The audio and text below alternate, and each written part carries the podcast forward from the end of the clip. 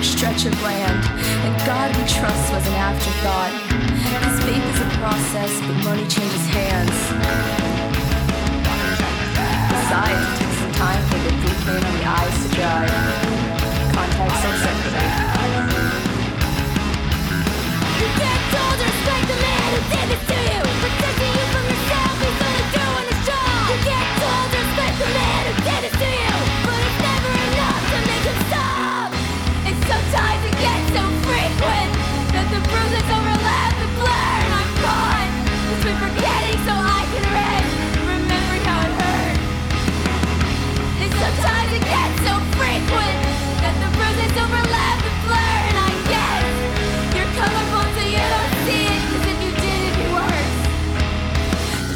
what King said. While I'm still trying to bury the dead. They're debating what King said. While I'm still trying to bury the dead. They're debating what King said. While I'm still trying to bury the dead.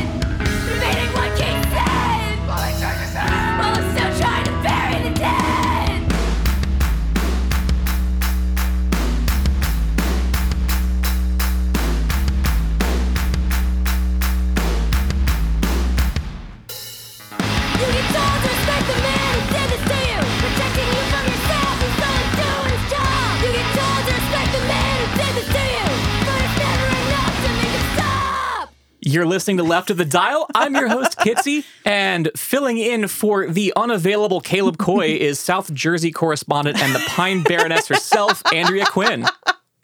You know what? I want that to follow me podcast to podcast, network to network. So I'm gonna I'm gonna take it. Which one? South Jersey correspondent? Jersey correspondent? South Jersey correspondent, Pine Baroness, Andrea Quinn, all of the above. Yeah. I mean, that's just that's your official title now. Patreon.com slash New Jersey is the world for all your New Jersey podcast needs. Wow. Already plugging your other podcast, and we're 30 seconds into the Right. episode. I'm a shill for my product. uh, Good job. Thank you. someone's got to do it. Someone's got to earn Chris Gethard that money. That's right. Uh, yeah, and we have a guest today. Uh, we have Maya from Queers to the Front here in the studio, live and in person, which is very exciting. Very exciting. I don't think we've ever done an interview in person That is before incredible. I'm honored. on this podcast. So, welcome. yeah, we're so happy to have you. Thank you. Appreciate it. Philly, what a lovely time. So, I'd like to start out just uh, if you could just kind of explain what Queers to the Front is, what you do, um, just kind of, you know, give us your elevator pitch. Quiz Front, uh, we're a company doing artist management. We're doing touring and we're doing all sorts of artist services to um, help artists get their music heard and uh, professionalize their surroundings, professionalize their environment, and, and really help them um, get to the next level in their careers. Um, and there's a political angle to all of this in the sense of that it's kind of in the name already, I reckon. But uh, is a company that brings marginalized artists to the front. Um, yeah, and really help make the music industry more diverse and more queer Hell yeah. and a bit less of a sea of white men. Love that. Sea of White Men sounds like my nightmare. Welcome to hell. AKA every music festival ever. Yeah. Mm-hmm. hmm Mm-hmm. A good place to start would be to talk about some of the bands that you work with. Um, I know you sent over a list of songs uh, by bands that you work with. Do you want to just pick one and we'll, we'll kind of talk about it? Hundred percent. Yeah, let's start with uh, my main full-time management client, uh, a band called Guilt, uh, out of Jacksonville, Florida. Uh, we will actually have heard that song at the intro to the podcast. So, how did you find Guilt, or how did they find you? How did that happen? Um, it's been a while already. Um, they've already kind of always been on my radar for three years, maybe more than that. They're a pretty heavy touring band, and that's sort of always been their big brand. And that brought them on my radar probably like three years ago. And I think it was because they're friends with another band that I've been working with for a while on and off uh, called Pity Party from uh, California. Um, and so, yeah, they've, they've always kind of been on my radar. Um, I've tried to bring him over to uh, Europe twice, which uh, didn't work out for for multiple reasons. Um, and yeah, then it just kind of happened that I started to get into artist management myself, and I I was looking for potential artists to work with and sort of just having a bit of a look at, at the music industry as is right now. And I wanted to see if I could find smaller artists that are sort of ready to take the next step and also committed to doing it, but also bring in already, already bringing in a little bit of foundation themselves out of touring, out of um, out of a good record. And uh, they had just released an album. I think they were uh, maybe a little bit lost, looking for direction, where to go next.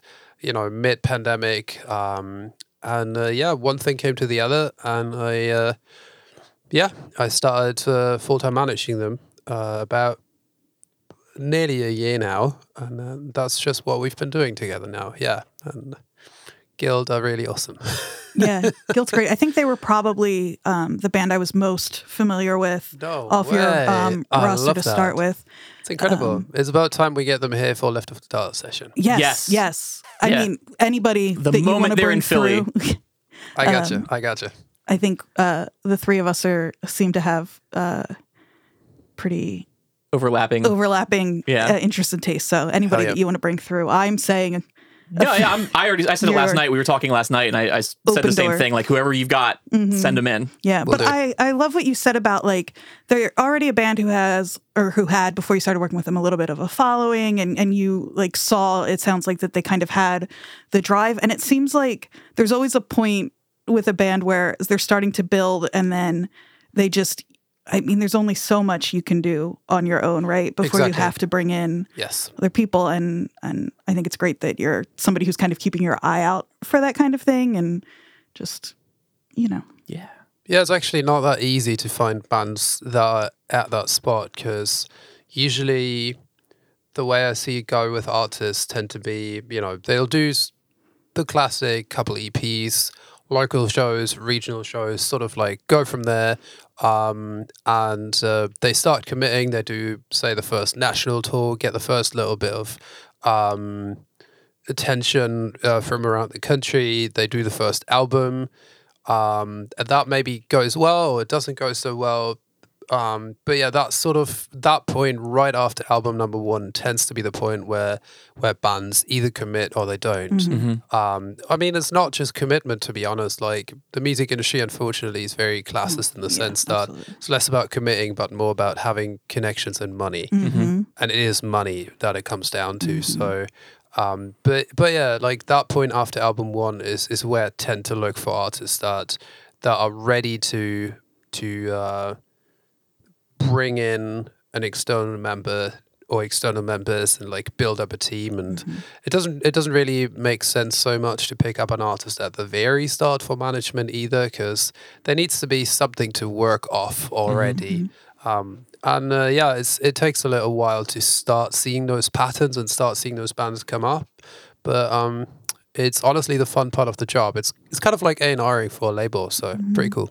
What would you say sets Guilt apart from other bands? Because I'm sure there were other bands that you looked at and considered working with, and maybe even approached. So, like, what what made them the band that you you know went with?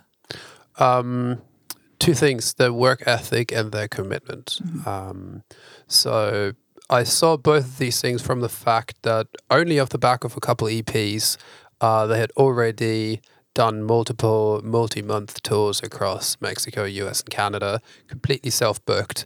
Um, did that uh, fairly reasonably uh, successful. Um, yeah, and that to me showed a commitment like going on tour for like three months on a DIY run that you've booked yourself, um, that stood That's out to something, me. yeah. Yeah. So, Yeah. and I knew that there was something there. Plus, you know, they write pretty kick-ass music. Uh, the debut album they did was really good, but it never got the attention that it should have. It was released in like August 2020, sort of worst timing possible, and not a lot of budget. Um, and uh, yeah, I really felt there was a story to be told, and especially the moment the moment I knew I was onto something though was when Guilt switched out their main vocalist for uh, the new vocalist now, who uh, is called Ash, and who used to just play the drums, and who's now the front vocalist, and that was pretty much the first decision we made together when I when I came in for management, and um, there wasn't really any material from Ash singing yet quite yet, and so I pretty much just asked them to like give me a little like shot from like a band practice or something because thanks to the pandemic I couldn't fly over and meet them in person, um, and it was all all Zoom, um, and so Ash just sent sent me over this like.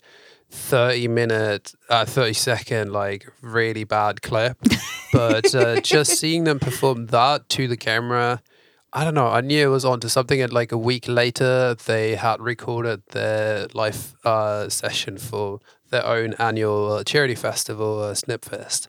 Um, yeah, and seeing that video, I knew that that I was onto something, and uh, yeah, I um, I sort of put it all on one card, decided to give it a go, and pretty much immediately uh, we made the decision together to roll out that video from from the Snipfest set really quickly, and then that did really well, and it just kind of went from there. And I like it, it probably comes with time and territory working in, in, in, in creative industries where at some point you just know when you're onto something and you've got that instinct and I've had that with them and and them actually backing that up with a commitment to work and showing up for weekly meetings and um yeah, it, it turned into a quite um, symbiotic relationship quite quite fast, which is exactly what a management artist management and artist uh, relationship should look like. Um, yeah, and I think off of the back of that,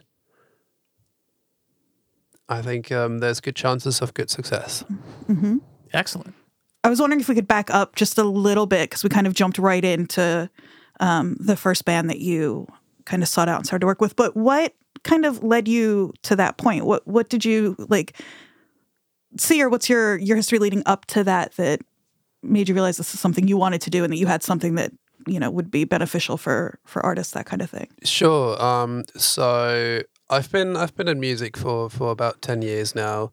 Uh, I've I've played in bands myself. I've I've taught myself. I've sort of done a whole host of things. And I sort of naturally managed every band I've ever played in, and I never really thought much of it. It just came to me, and that was sort of the very ethos of DIY from the very start. You know, like um, played in my very first band. Nobody would book us, and we were living in this like dead town in the middle of nowhere.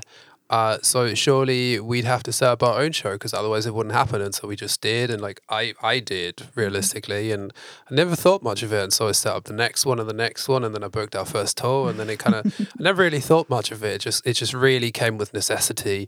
Um, and so, so you just kind of learn how to do it on the fly, and you teach it to yourself, and um, and and there you go. And then you start meeting other bands, and then you see how they do it, and you kind of go from there. And I can still trace back loads of kind of contacts or decisions that I made 10 years ago that brought me to to where I stand today. And it's always been very strategic uh, for me. And um, however, I never really thought I wanted or I could make it into a career because, I mean, everybody knows making a career out of the creative industries is near impossible or like very hard. So I was always like, ah, whatever. And, um, but after a while, after I don't know five six years in music, I really knew that that this was it. Like this is this is it for life. I'm not going to do anything else. Um, I, f- I found my place. So uh, eventually, uh, one thing just just came to the other, and uh, so originally I started Quizfront as uh, more of a booking agency, and I thought of it more as a way to. All I wanted to do is just connect the dots for marginalized artists because I would see uh, a lot of kind of like queer friendly or like pro feminist or whatever like promoters and venues sort of come up more and more at that time. Uh, like four four years ago, that was what like 2017. I started seeing things sort of come up, um, but I noticed that there there was nobody to really connect those dots. And from all of those years of touring, I had all of these contacts, and eventually realized like there's something to be done with that, and like I should give other people access to that like wealth of knowledge. Um, and yeah, then then I started to to do it sort of as a booking agency.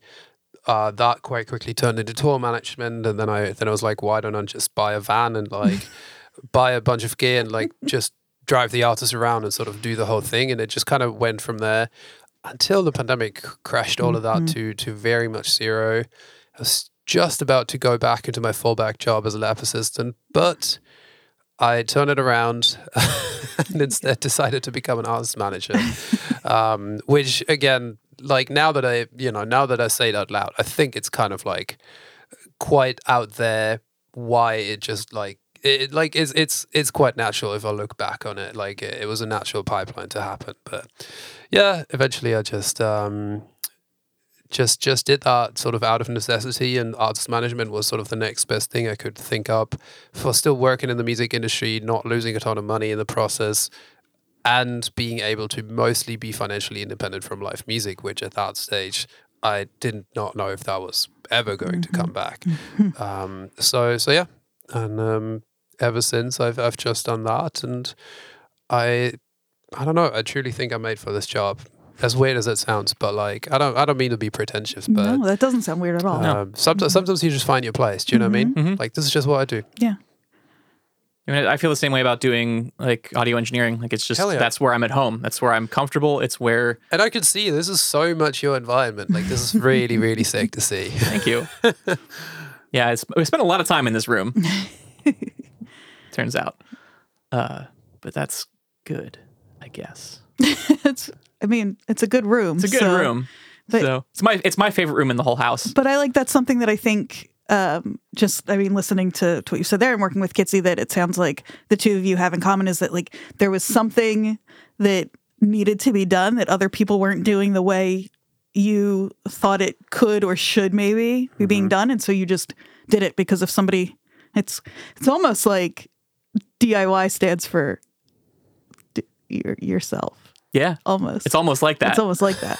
Um, so I I think that it, yeah, I just I end of sentence. Okay. So something I'm curious about is you're currently based in Austria, and a lot of the bands, I think all the bands you work with are from the U.S., right? Do you find that challenging to to work across uh, time zones and continents like that? Mm, yeah, none, of- none of this was planned to to happen this way. Just to say that in my defense. Um, now, like jokes aside, the the, the problem is, um, I I I for some for some reason uh, my company just worked out really well in the US since I uh, officially expanded two years ago. Um, and sort of did my first tour and met people for lunch and, and stuff like that. Um, and yeah, like from the very get go, there was really, really good reception for sort of the ideas that I wanted to bring in about bringing marginalized people to the front and sort of my approach to a lot of uh, business. And I don't know, it it, um, it never quite worked out as well anywhere else. And ever since uh, I've been trying to uh, to move the business and, and myself over here, but um, alas, uh, US visas are nearly impossible to to come by and pay for. Uh, we spoke about it yesterday about the million dollar, um, I think E1 visa that would allow you to stay for five years, and unfortunately, I ain't got those uh, those million dollars in the back um, Yet, Not yet. not yet. So uh, yeah, it's it's it's genuinely sheer impossible to to find a visa route uh, as um, a small business owner, and, and that is that is really the only thing that's keeping me from from being here full time. And so I'm doing what I can and coming over on the uh, visa waiver as often as I can. Um, and doing the rest remotely over Zoom until a visa open up, opens up for me. Um, the most challenging thing about it, well, is exactly that, but also the time zones. Like, I mean, in today's world, like you know, work work from home remotely, work over Zoom is is work of the future. Like, none of that is uh, out there, but um, it's it's really just the time zones that that um, are are from genuinely. So. Um, I'm I'm hoping to solve that by uh, eventually moving to the next best place in the, the same time zones, which is Canada, which has really good visas. Um, so that's what I'm currently uh, preparing, um, and it really also depends on when embassies start to work in normal hours again. which could be You never know. any amount of time at this point. Oh yeah, Yeah. just just a couple months ago, the U.S. embassy in Vienna, Austria, had uh, 990 days uh, of uh, waiting times for an appointment. Good lord. so this is this is what I'm dealing with at the Yeah. moment. Hopefully, that's one of those things that as it starts to open up, it'll like exponentially in re- reverse. Like it'll that Oh no, it will will just expen- exponentially get worse, unfortunately, Yeah. because um, obviously they've got a huge waiting list of people for appointments now, and then they're slowly going to open up capacities and like bring more staff in again and stuff like that once it's possible, uh, and and safe to do so. Um, but yeah, like they're gonna have to get through that waiting list 1st and there's gonna be a huge influx of people wanting appointments as soon as the appointment times are getting shorter again. So in other words, it's gonna be easily another half year, maybe a year of everything being completely blocked up until maybe things go back to the waiting time efficiency it used to be. So I'm I'm if anything, I'm I'm crossing all my fingers at the moment, but uh, I I don't anticipate to be able to make the overseas move in like less than two years. So we'll see about that. We'll keep all of our fingers all the way across too. I Yes. mean, we have our biggest time zone difference is an hour across people with our network, and we still have trouble sometimes. Yeah. people showing up to meetings and stuff on time. So Oh, Caleb, our one our one central time zone person. Um, but no, I mean, I, I, you know, my my day job, I work. My company's based in San Francisco. Most of my team is in Pacific time, and so that's a three hour difference, which is Yeah, that's fine though. already challenging enough. So I can't imagine. I mean, I've I've also lived in overseas where like time zones were completely opposite, and that was a challenge too. So I, I definitely feel that. Um, so yeah, Yeah, it's we- challenging, but no easy um, answer there other than just m- meetings at weird times.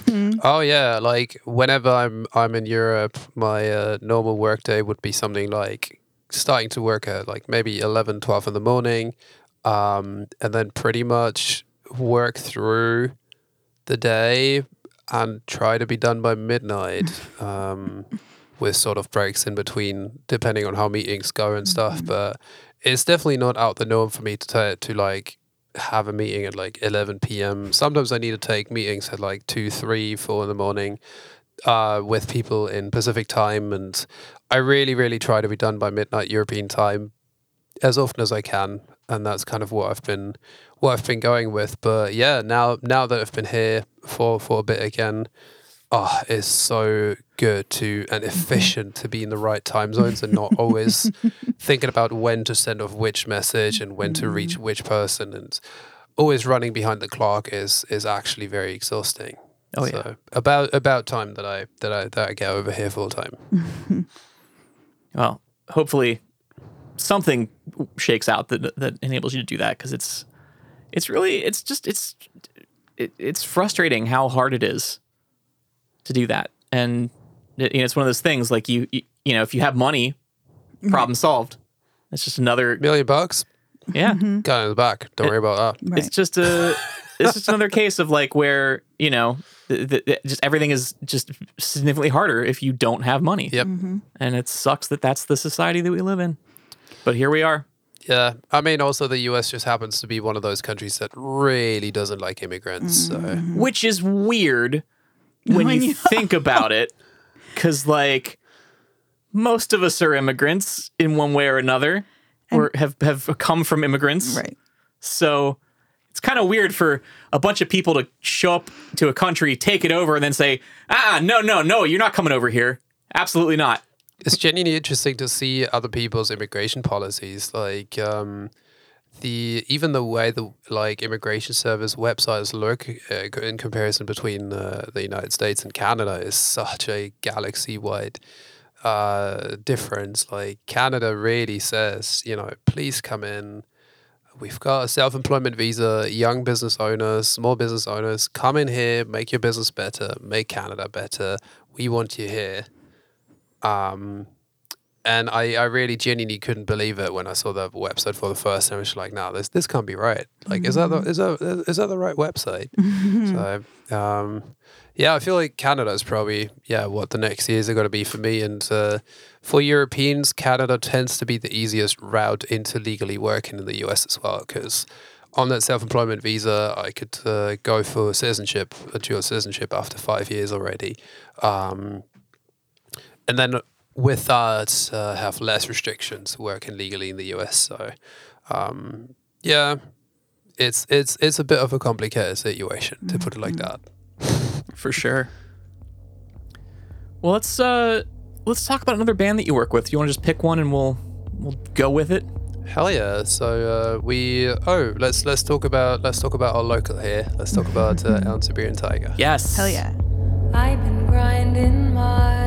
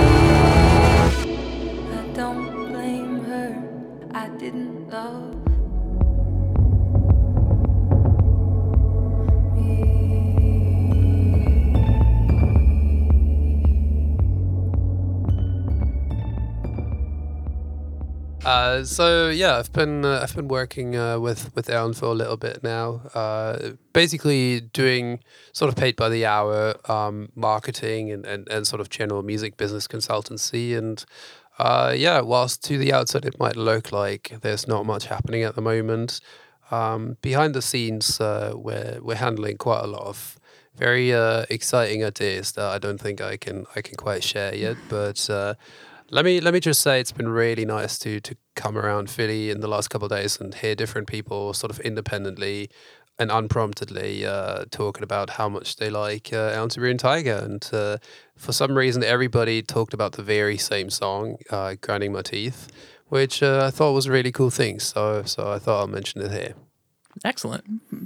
Uh, I know uh, Ellen was actually in my studio recently, recording some. I I want to say cello Yep. Yeah. Cello for Brian Wolfer. for yeah. Brian. That was one of the one that I was here for. Yeah. Yeah, you were here for that. Yeah, that was great. Yeah, that was awesome. Ellen's great. Um, I didn't. I didn't make that connection. that's the that's the connection. Hell yeah. So uh, hopefully we'll have to talk about getting Ellen back in here for Left the Dial Live because uh, I gotcha. yeah. If only we knew somebody. If only we knew could help us somebody- make that happen. if only we knew like eight people that knew Ellen could set up a, a call or something. yeah, Um, we should we should we should do this hundred percent. Awesome.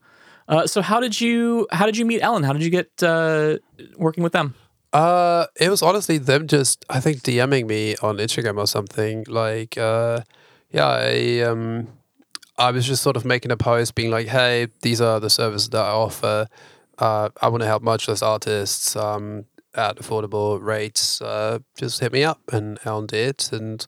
Uh, yeah, we, we had a bunch of conversations. Um, and originally, we were also talking about management, but um, one way or the other didn't didn't really work out. But uh, it did work out on more of a consultancy level, which is cool. Um, and uh, yeah, a couple of days ago, I also got to meet them for the first time in person. Oh, very cool. Um, because again, yeah, I haven't been able to to enter the United States for uh, two years now, um, and this is my first time back. And even to make that happen, I had to spend uh, two weeks in Canada as a workaround around the uh, current travel restrictions. That, funnily enough, it just got announced a couple of weeks ago that they will now be lifted in November.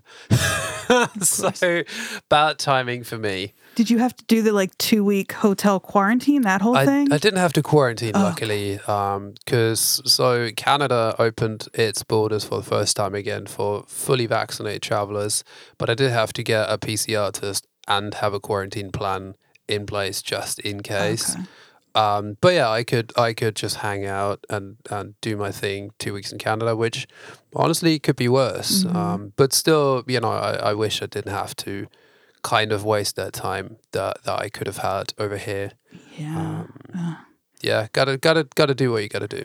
that's uh Gethard who um he had to go to Canada to to film something Mhm. um and they hadn't quite opened things up yet and he spent like literally 2 weeks in a hotel room wasn't allowed to take a walk around the block apparently even if they caught you doing that much the fine was like something like a hundred thousand American Oh dollars yeah, or yeah, yeah, something. yeah. That's that's the number. Canada is pretty. Uh, And he was, I mean, fully vaccinated. Like, mhm. I mean, I you know, I, I wish we, uh, Took it seriously. took it a little more seriously if only. here. Ca- I'm Canada not- is doing it well, to be fair, though. Like, um, I I felt really safe the whole way, and um, they've they've been really good with it. And and yeah, it was quite a lot of paperwork that, that I had to submit to get in the country and stuff. But uh, I'm I'm I'm glad it's the way it is, and uh, the fact that I didn't have to register for any type of contact tracing uh, when entering the US whatsoever, and that I could get in on a simple antigen test with nothing else was really freaky. yeah.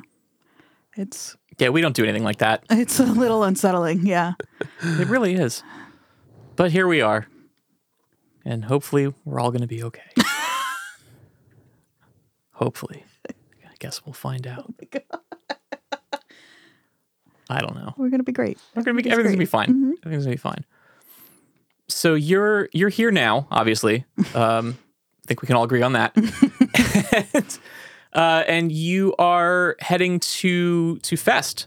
That is correct. Oh yeah, my first time at Fest actually. Uh, Oh, really? It's your first time? Yeah, for some reason I've never made it. the The last time Fest happened two years ago, I was on tour. Oh, I remember that. Um, I was on tour myself uh, in uh, Nebraska at the time when Fest happened, and uh, we, me, me and my my tour mate, uh, lived out of a uh, seven seater Grand Caravan for like a whole two month run across the US. Um, and it was yeah like Halloween, and we were just hitting Lincoln, Nebraska. Um, that that's what I very much remember. It was snowing outside, friggin' freezing, and uh, we we were sleeping in the van, uh, engine on idle in Walmart in a Walmart parking lot, freezing our butts off, and uh, seeing photos from all our friends uh, playing fest and sweating under palm trees. Um, Yeah. That is when I swore to myself. The next time I would be at Fest and not in Nebraska. And here you are.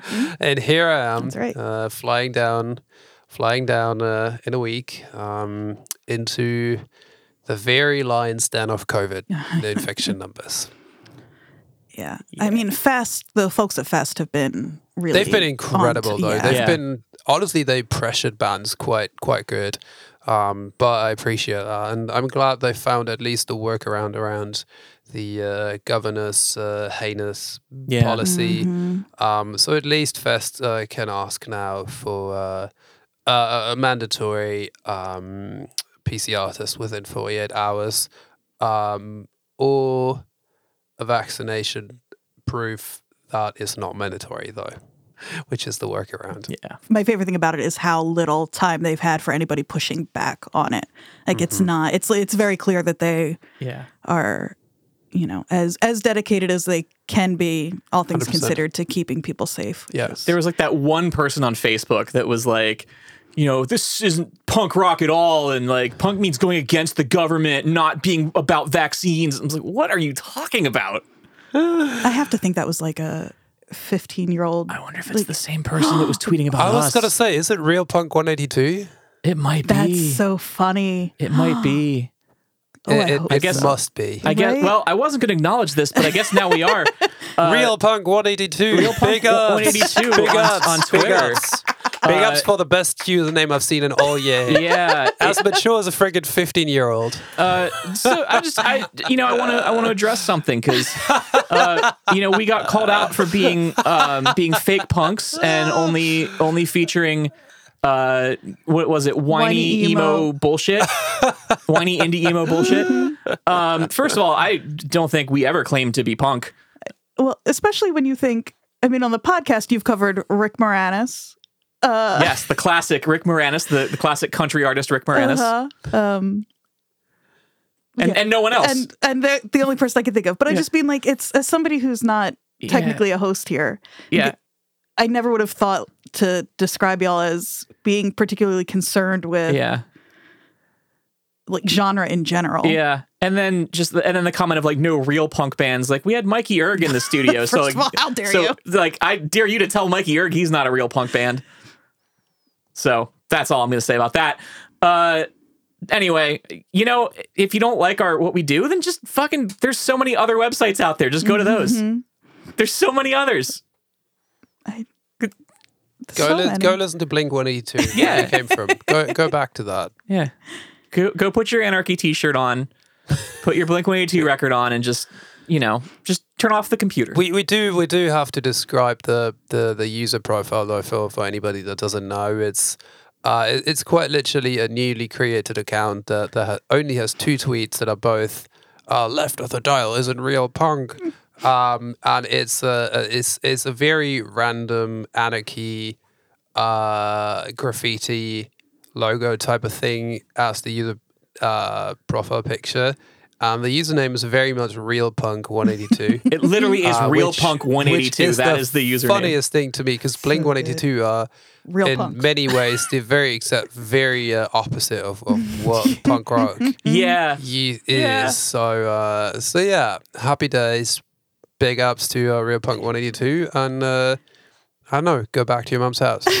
My guess is they're probably listening too. Is if they're, you know what I mean? Like, Maybe. I was saying yesterday to you, Kitsy, uh, the fact, um, like that they apparently spend so much time, you know, listening to your episodes and stuff like that.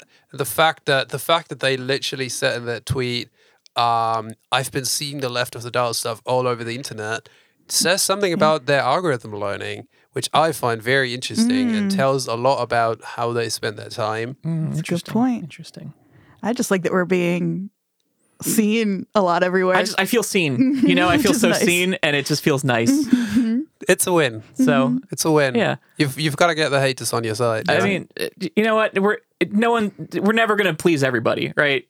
And that's okay. Like I, you know, we we cover the music that we like. That's that's that has always been the only rule of this.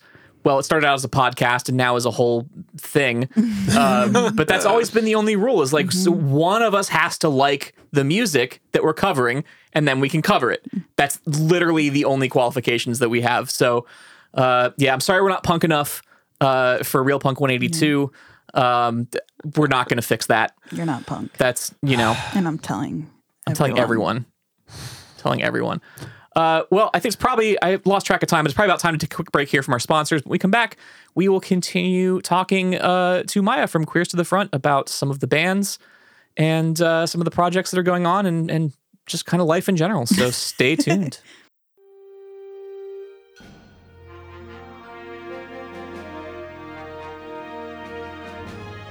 Hello, I'm Casey Ryan, And I'm Colin Ryan. and we're here to tell you about the new podcast coming to the Night Shift Radio Network. It's something two white cishet dudes have never covered. Star Trek. But here's the twist. The omnipotent god is actually a malfunctioning robot? No, well, maybe. But the real twist is we roped our mom into it. That's me. Hi, Mom. Mom. In the monthly podcast, we will cover all the Trek movies from the motion picture to beyond. Our lifelong love of Trek comes from being introduced to it by our mom at a very young age. But that's a story for the podcast.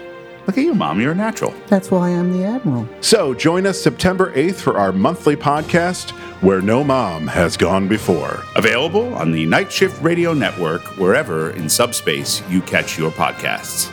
Now, which one is the one with the whales? Four.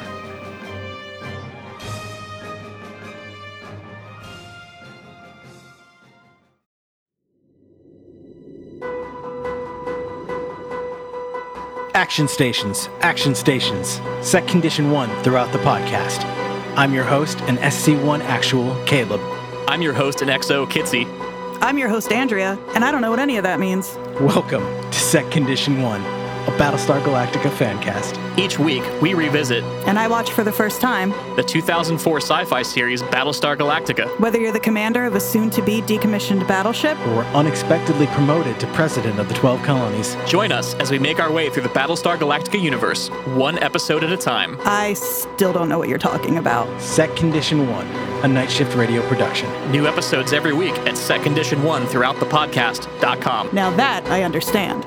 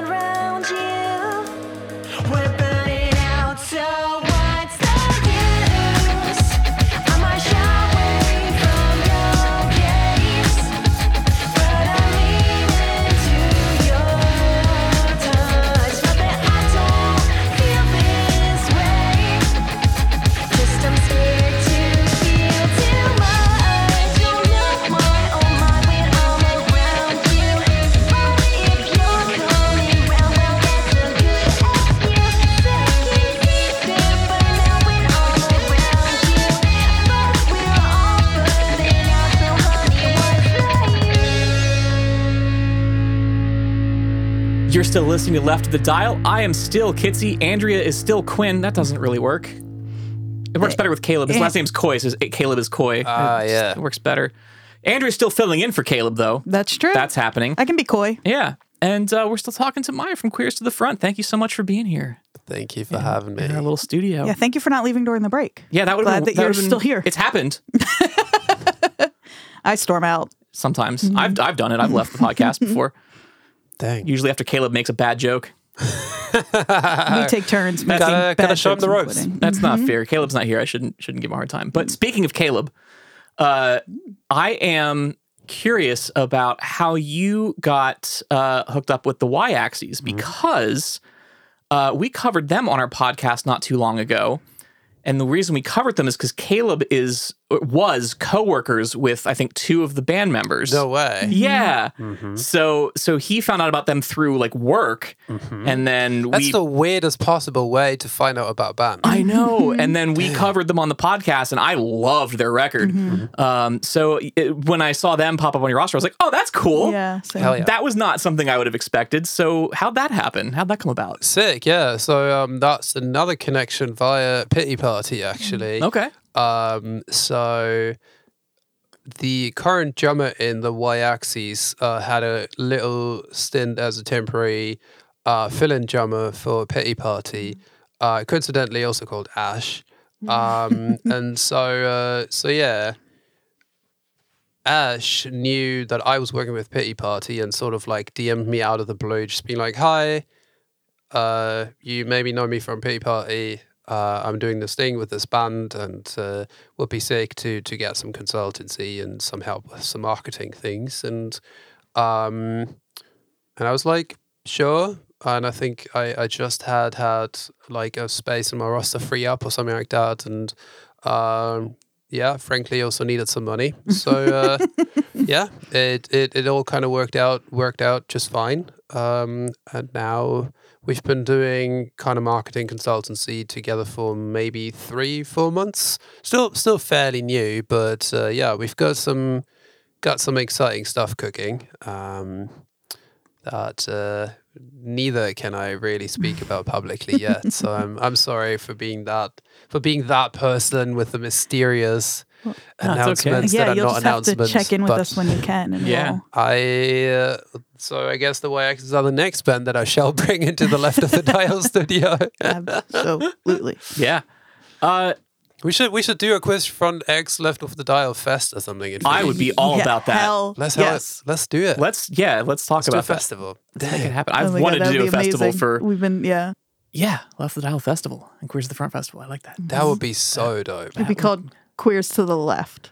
Front of Left the of the dial. there you go. No, I like the idea. I've actually uh, been been sort of dreaming about a Quistron festival for a while now, and I've always wondered where to do it because, Uh, Philly, Philly. obviously. like, no, no, no, just in the sense of like where to do it legally in the first place. Which, again, same thing. Legally work in the US is friggin' nearly impossible to do. Um, but doing it around Europe is nothing that sort of particularly excites me because in, in not not really anywhere in Europe has has my company ever really gotten a lot of traction and literally all of my artists are in the US so um, the only place I would be down to do something in Europe would be the UK maybe in London Which with Brexit cool. is a whole other bag of worms. exactly That's how uh, people say that, right? That's it the is. expression. Whole bag bag of of worms. it's a it's a can of worms Oh, okay, You can put the can in a bag though. I, I Sure. usually do. That's that's very fair. But yeah, um, the, the, the the very f- no, honestly, like I've I've said this a couple times now, but Philadelphia's always felt like sort of my home base, uh, and Questron's home base in in the US, and sort of the home away from home. So uh, obviously, the very first Questron festival would take place in, in Philadelphia, no doubt about that. Yes. And I know a really cool company that could like do the sound and live stream the whole thing. So Mm-hmm. We just And uh. I just I just wonder which venue we'd do it at, but uh, I'm sure we could find something. just do it here. It's fine. Just do it here. Let's do it right here. Just do it here. House show. Yeah. Yeah. There you go. A house festival. That's a good idea, right? Yeah, I no, think I'm sure we could we could figure out a venue. I bet I bet uh UArts. U Arts would be fantastic. Underground art. yeah. Oh yeah. Um, or F- PhilaMOCA probably be a good place to do Yeah. it too. Hell yeah, which yeah. is where we're going to be tonight. Yeah, I just UArts has been Yeah. uh, working with them Yeah, I a know. little bit for I- other stuff, and quit they've been. bragging. I didn't say. I just said all I said um, So for my debut yeah, solo. solo project. Mm-hmm. Yeah. Your your art performance art It's right. Yeah. project. Yeah. Um, we have gotten so off track. Imagine that us off track. This is usually Caleb is like our anchor, and the two of us just kind of spin out, and Caleb periodically pulls Mm-hmm. he us reels back us in. back in, and he's not here, so it's it's bad. It's bad. It's, it's Uh, I had a question for you. Now I don't remember what it was. Oh, I remember what it was. So, uh, you keep saying there's like big things coming that you can't quite talk about yet, which is totally cool. We we totally get that. Um, but if uh, if folks out there wanted to uh, know about those things as soon as they happen, where could they find out? uh, anywhere that is at Quizfront on pretty much any social media out there. Okay, That is the place to go. excellent. And you have a website as well, I believe. That's correct. Quizfront.com. Perfect. And well, I'm not your so. What? This isn't my podcast. I was starting to. Yeah, we'll put it in the show notes. It'll be in the show notes. It'll be in the show notes. and it'll be. We'll tweet and share and post. Yeah, we'll do stuff. Hell yeah. and whatnot. Um, cool. So let's see. Uh, you sent us over, t- I think, believe two more bands, and I can't remember off the top of my head who they are because I'm terrible. Um, We talked about. let's let's uh, let's talk about another one. Hell yeah. Uh, so there's another band I've been uh, working with doing uh, marketing consultancy for a while. Um, there's actually one thing that uh, the avid listener could check out because Match the Ghost uh, quite literally just released their very, very first music video yesterday. Oh, nice. Um, a video for a song called Plum Summer. we will put the link to that in the show notes as well.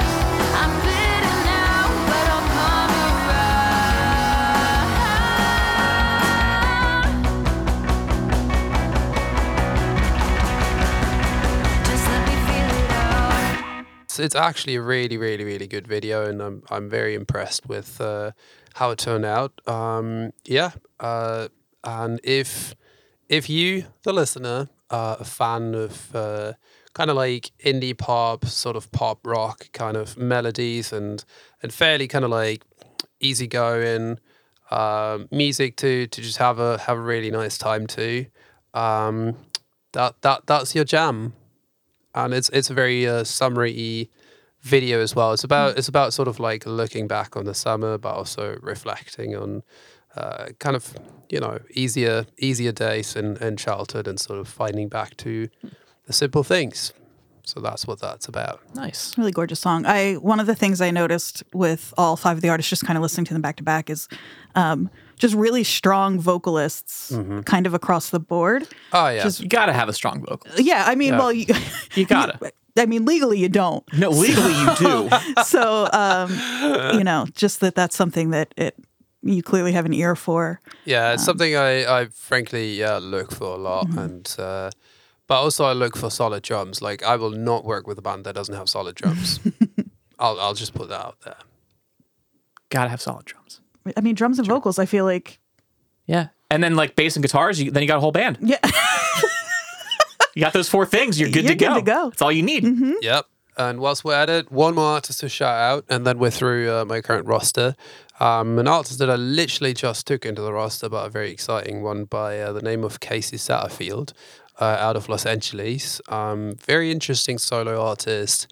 Um, and uh, yeah, an artist that I feel has a lot of commitment, uh, has already lived sort of across different music cities uh, in the US, um, has a very exciting uh, record um, that is ready to go and that we uh, may or may not just uh, be scheming on how to put that out in the best way now. But uh, it's it's uh, no. What excited me and what excites me about is to to be approached by an artist who's already done some stuff and um, who who already has some good context, who's already started to build up the team and.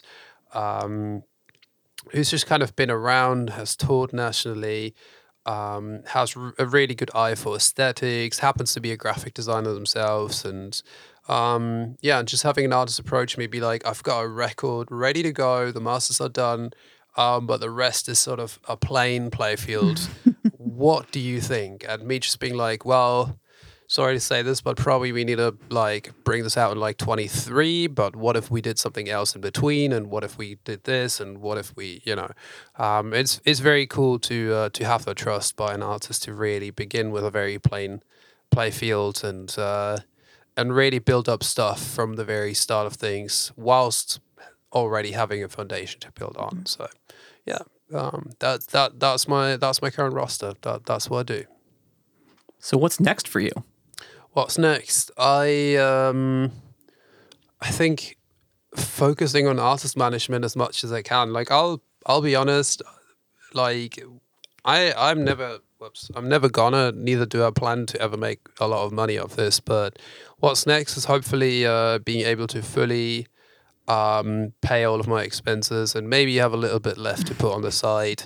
Um and just kind of live comfortably of that and uh yeah, have my own office. That'd be very good and not work out of my bedroom anymore. And yeah, just kind of live comfortably and maybe not having to work like 50, 60 hours a week, but more like 40, like a normal person.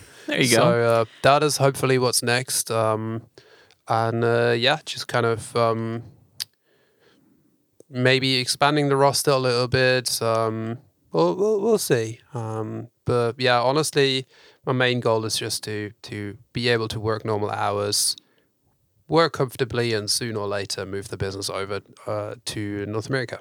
Yeah, I think those are reasonable, more than reasonable goals, and Very, yeah. I don't, good I don't ones think at it's, that. I don't think it's too much to ask.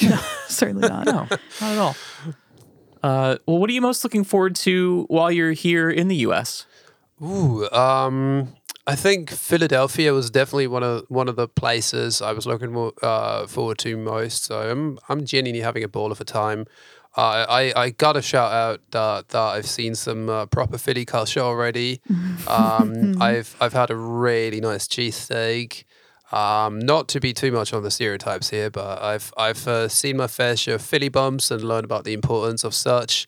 Um, I've learned about uh, Philly infrastructure and the potholes. um, I uh, I totally did see somebody in uh, Northwest Philly um, getting their car clearly inebriated, putting a bag of drugs in the wheel well, uh, driving off not in a very straight line, and immediately go towards a fire brigade, a brigade slash uh, police um, blockade of the streets. uh, we did not follow the car. We did not want to get involved. Good. Um, That's always a good, uh, good uh, tactic. And then today I saw the Wienermobile. Um, What? The I'm not Wienermobile's out? shitting you. I did see the Wienermobile, and I took And no f- one told us. I no one told us. I took a photo with the Wienermobile. That's huge. that is big. That I is- I know. I know. So It is a very large vehicle. It's, I feel like for the fact that I've just been here for a week, I feel like I've done I've done Philly. Yeah. I've I've never done that, and I live yeah, here. All you've got to do now is find Gritty.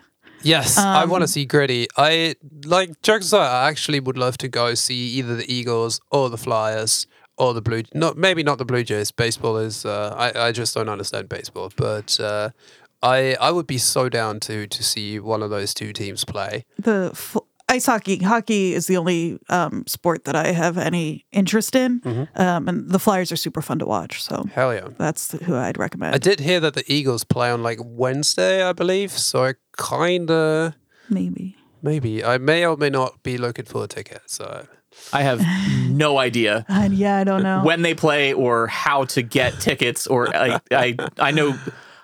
I- I know so little about sports. Mm-hmm. the only ones I care about are ones with really horrific mascots. So we've got Gritty. Gritty is honestly the funniest mascot I've love- ever So seen in my wonderful. I love I love Gritty because they because like they released him, and it was the most Philly thing that I've ever seen. Where like th- they released Gritty, and and everyone in Philly was like, "What the fuck is that?" And then like the next day, the national news picked it up, and we're like. What the fuck is that? And collectively, as a city, we all turned around and said, "Fuck you! That's gritty. He's a national treasure." right. We just collectively decided we were on board now because someone else was talking shit on him, and he's ours. And I just Oh, I love that because it's such a Philly thing to do. Well, and I was just listening to a different podcast, which I won't name because who cares about any other podcast but our own. Yeah. Um, but uh, no, um, the the Phillies, our baseball team, they have their mascot who is you know decades older than than Gritty is the the Phillie Phanatic, and he is also a horrific monster. Yes. he's just not as vocal about it. Um, and I love them both, but Gritty is very important to me. So Wait, who are the Blue Jays though? Did I mix something up here? Yeah, I don't know who the Blue Jays are. I don't know. I didn't. fuck. Did There's you a- say? There's a baseball team, I believe, called the Blue Jays. I don't know where they're some- from. For some reason, I thought they were the Philly team. Caleb Scratch could tell that. us. He's a big baseball guy. Yeah. Um, I have no idea. Yeah, you're in good company here. Yeah. I only know the teams that I I said live with, but I you know did. what I I, did watch some documentary on the on the Eagles, so so I know about that, Mm-hmm. and I know about the Flyers because of Gritty. Right Now I now I have to look up who the Blue, Jays, are. yeah, hmm. Trenton Thunder, but they're uh That's not the Blue Jays. no, they're also not a uh you know what are they? And not. I don't know what the initialism is for the Oh, what's the what's the basketball team though? the 76ers. 76ers? Ah. had to think about that. Toronto Blue Jays. Ah, yeah. I mean, I just came from Toronto, so That makes sense. That is my Um, yeah. defense on that. That makes sense. Yeah, nobody. I nobody listening to this podcast is going to be upset that you confused a Philly baseball Except team with maybe A, Caleb. but guess what? That's his fault for not being Yeah. here. So Although he's he's a Cardinals fan, so he's he's very much a St. Louis Cardinals fan. birds is birds. I don't know. They're all birds. anyway. Uh, this has been Sports Corner on Left of the Sports Corner with Maya from Grocery One. You know how we do. You know how we have that Sports Corner every week I on this love- podcast. Yeah, It's my favorite corner. Mm-hmm. It's the best one. Um, cool. Well, uh, before we sign off, do you have any any parting words? Anything you want to plug? Uh, words of wisdom. Words of wisdom. Um, honestly, if you're listening to this and uh, you're marginalized and you're wondering how to break into the music industry, um, and it all feels overwhelming, um, I don't know. Just know that you can you can do it, um, and believe in what you have to offer to the world, and uh, know that your story is probably a lot more interesting than the one from the random white dude next to you. That is Nah, I mean like almost certainly true. s- seriously, um, you, you you can do this, and uh, yeah, you are good enough and and worthy enough to to do this, and uh, the world deserves to hear your story. All right. Yeah, you're not going to get any That's- better than that. that's beautiful. I love that. I am- I think that's that's gonna do it.